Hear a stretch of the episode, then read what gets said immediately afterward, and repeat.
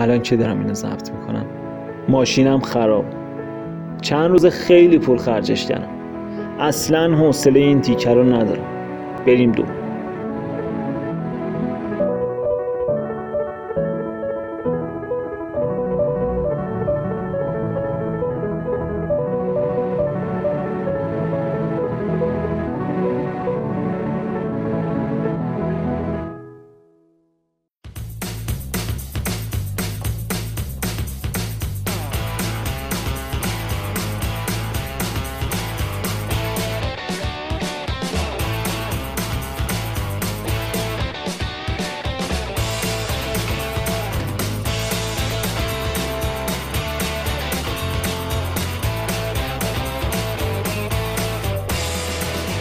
خیلی ها فکر می‌کنن. البته منظورم در مورد اوناییه که در مورد این مسائل فکر می‌کنن.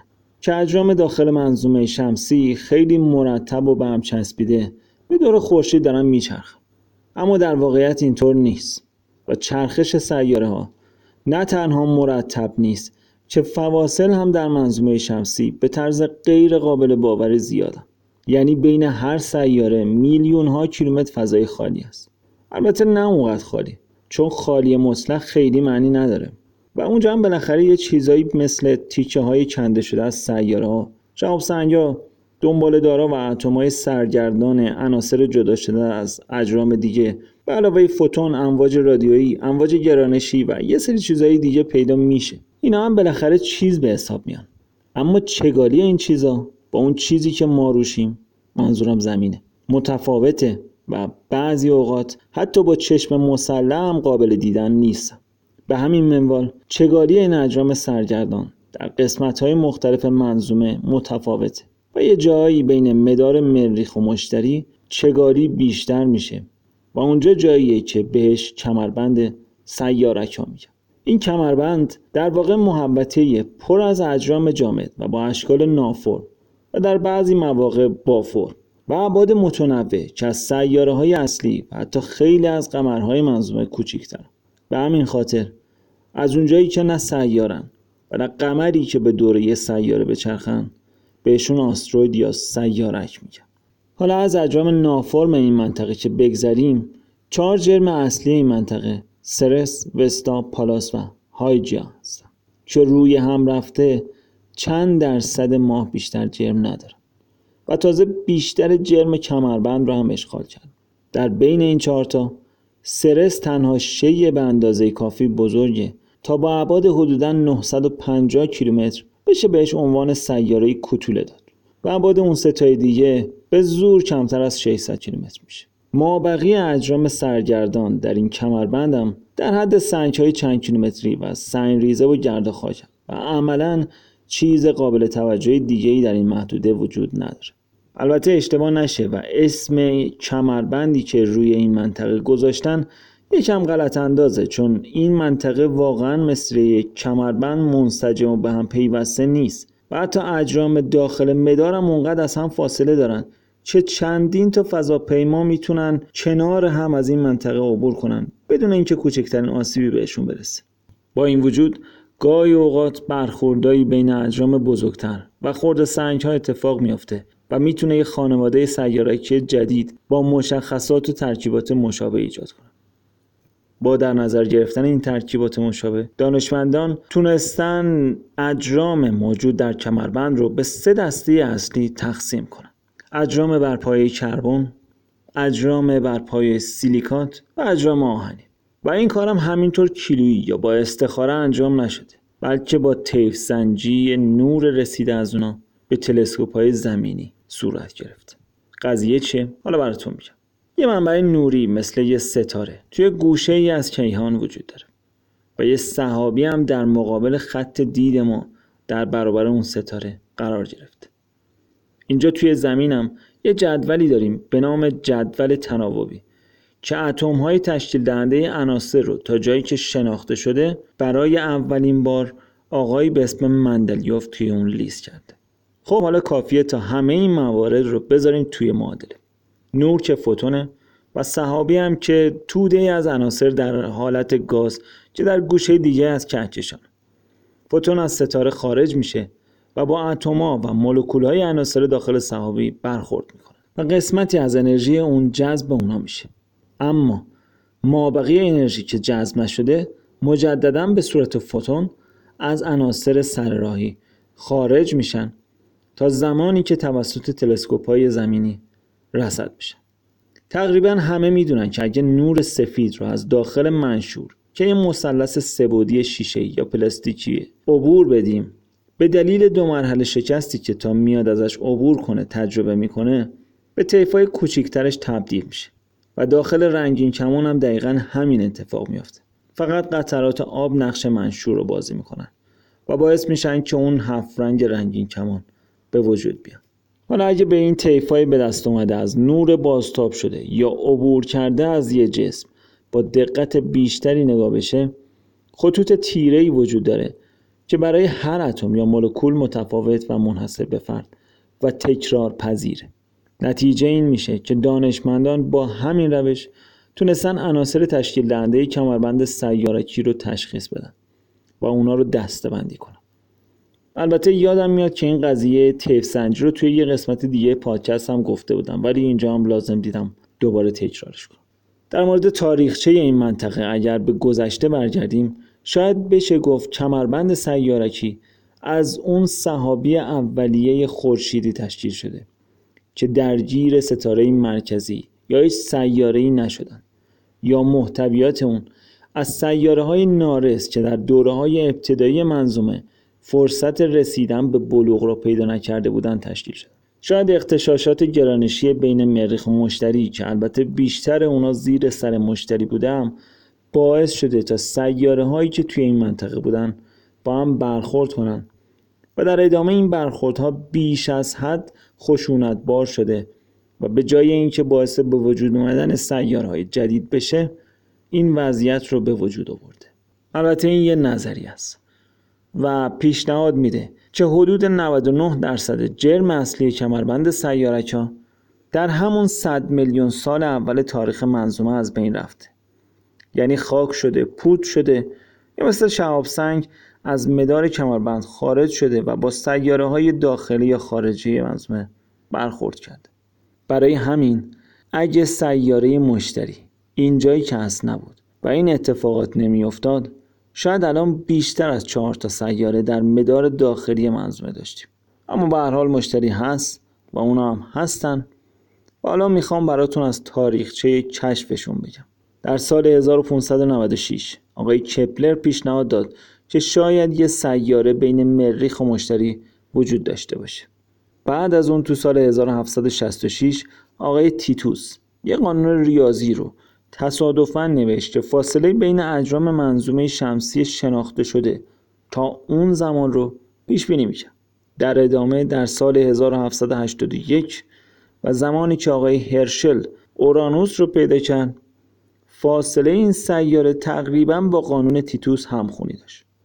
ولی به نظر می رسید وجود یه جرم در بین مدار مریخ و مشتری از دید منجما پنهون مونده تا اینکه تو سال 1801 آقای پیروزی رئیس نجوم دانشگاه پالرمای سیسیل یه جسم کوچیک متحرک و با مدار منظم رو در این محدوده پیدا کرد که با الگوی ریاضی آقای تیتوس مطابق بود. ایشون اسم این جرم رو سرس گذاشت. که یکی از خداهای معنس رومی بوده بنابراین الگوی تیتوس تونست به طرز دقیقی موقعیت تمام سیاره های پیدا شده تا اون زمان در منظومه شمسی یعنی عطارد، زهره، زمین، مریخ، سرس، مشتری، زحل و اورانوس رو پیش بینی کنه. ولی فقط 15 ماه بعد شیء دومی در همون منطقه هم پیدا شد و اسمش پالاس گذاشته شد.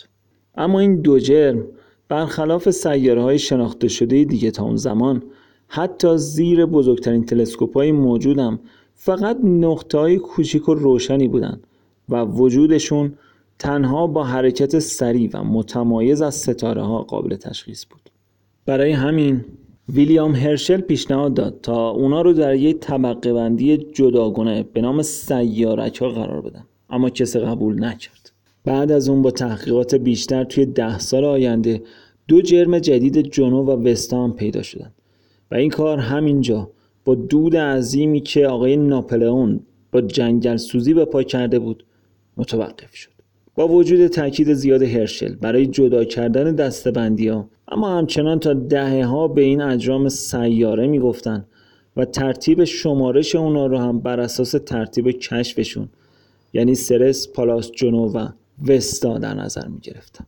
تا اینکه حدود پنجاه سال بعد جسم پنجمی هم پیدا شد و کمی بعد از اون اجرام جدید یکی بعد از اون یکی به میدون اومدن تا اینکه کم کم داشت شمارش اونا بین سیارات دست و پاگیر میشه برای همین همونطور که از اول پیشنهاد شده بود نام این اجرام رو از بین سیاره ها حذف کردن در همون حوالی بود که نپتون کشف شد و جالب این بود که به هیچ وجه در جایی که قانون تیتوس پیش بینی کرده بود قرار نداشت.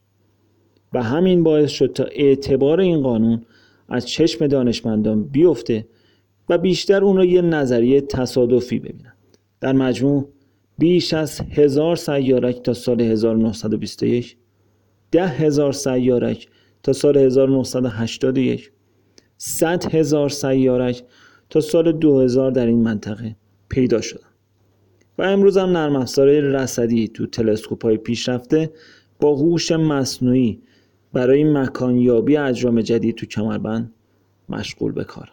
به غیر از رصدهای زمینی کاوشهایی هم از نزدیک روی نجرام انجام شده که اولینشون با پایونر ده در سال 1971 شروع میشه.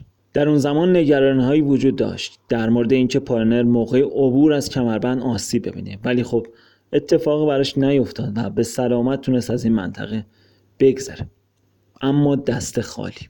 بعد از اون پایونر 11 ویجر یک و دو و یولیسیس هم مثل همون پایونر ده بدون عکس برداری از هیچ جرمی از اون عبور کردن.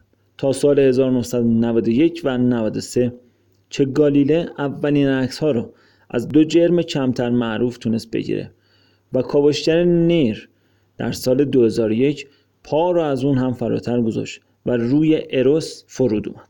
کاسینی استارداست نیو هورایزن و روزتا هم یه سری عکس هایی از اجرام تو این کمربند به زمین مخابره کردند و آخرین مورد دام بود که از سال 2011 تقریبا یک سال به دور مدار وستا چرخید و اطلاعاتی رو در مورد این سنگ معلق در فضا برای دانشمندان به زمین ارسال کرد. حالا که تمام اجرام این منطقه تقریبا کشف شدن میشه نظریه های بهتری در مورد پیدایش اونا پیشنهاد داد. دانشمندان پیشنهاد دادند که شاید سرس و پالاس قطعاتی از یه سیاره بسیار بزرگترن که میلیون ها سال قبل بر اثر یه انفجار داخلی که ممکنه متأثر از گرانش مشتری بوده یا تاثیر مستقیمی از یه اتفاق خارجی مثل برخورد با یه جرم سرگردان بوده متلاشی شده و ممکنه حتی اون جسم از اینا جدا بوده و این اجرامی که الان هستن و باقی موندن همه قمرای اون سیاره بزرگتر باشن. اما در مقابل یه سری دیگه معتقدن که برای نابود کردن کامل یه سیاره در این حد انرژی خیلی زیادی لازمه. و اگر هم اتفاق افتاده باشه باقی مونده های بیشتری باید از اون به جا به علاوه اجرام و مواد باقی مونده تفاوت های شیمیایی قابل توجهی دارن. و این هم خودش توجیه کردن این نظریه ها رو مشکل تر می‌کنه. ولی به کلی غیر محتملم نیست. به هر حال به جز اون بابایی که همیشه براش جوک می‌سازن کسی اون زمان نبوده که بخواد این اتفاقات رو ببینه. و به غیر از این در اینکه یه جرم یا اجرام بزرگتر اینجا بوده و گرانش مشتری تحریکاتی داخل مدار اونا به وجود آوردم تقریبا شکی وجود نداره. چون همین امروز هم تشدیدهایی رو داخل مدار کمربند به وجود میاره و باعث میشه تا اجرام از مدارشون خارج بشن و با هم برخورد کنن. و احتمالش هست که همین تشدیدها باقی مونده ها رو از کمربند بیرون کشیده باشه و همین مقدار کم تا به امروز باقی مونده باشه. این یک مقدار کم شاید برای ما جذاب نباشه چون هیچ کدوم جو ندارن و شرایط و ثبات سیاره های اصلی رو هم برای پشتیبان از حیات ندارن منظورم مریخ یه گوشه های از قطبای عطارد و جو بالایی مشتری. اما مقصد بسیار مناسبی برای معدنکاوان فضایی تو آینده و یه جور ایستگاه سوختگیری مجدد برای مسافرایی که می‌خوان از حلقه داخلی منظومه رد بشن.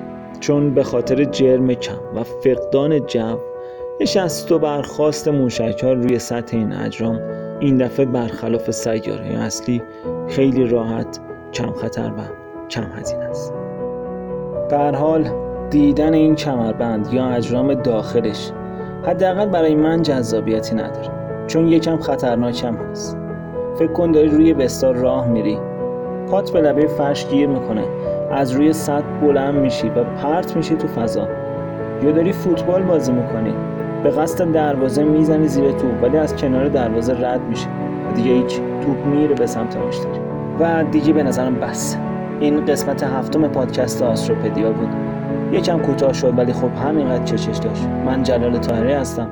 و ازتون ممنونم که وقتتون رو برای شنیدن صحبت من گذاشتید.